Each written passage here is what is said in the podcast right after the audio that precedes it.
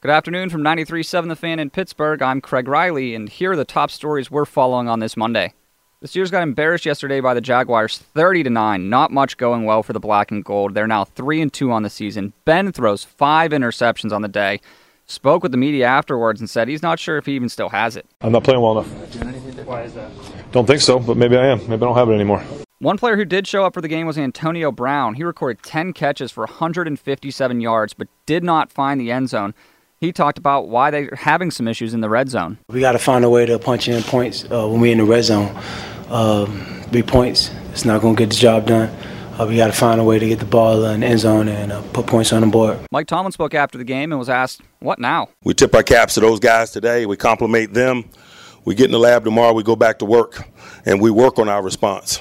Uh, we're going to be devi- defined individually and collectively how we sp- respond to an outing like that.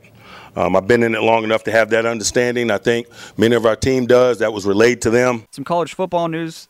Pitt head coach Pat Narduzzi announced when they take on number 20 NC State this week, it will be Ben DiNucci under center after starter Max Browne suffered an injury last week.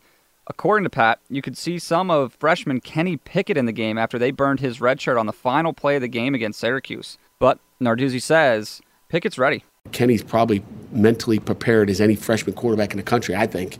Uh, he was he's way ahead of where DiNucci was when he was a freshman uh, mentally. So he's a guy that we had confidence in, and um, you know from the beginning, uh, he pays attention to the details as well. So he'll be our backup. Another college football news: Penn State's off this week, but will be in prime time on the 21st with a 7:30 p.m. kick when they host Michigan, and West Virginia will host Texas Tech at 12 p.m. this week. I'm Craig Riley for 93.7 The Fan.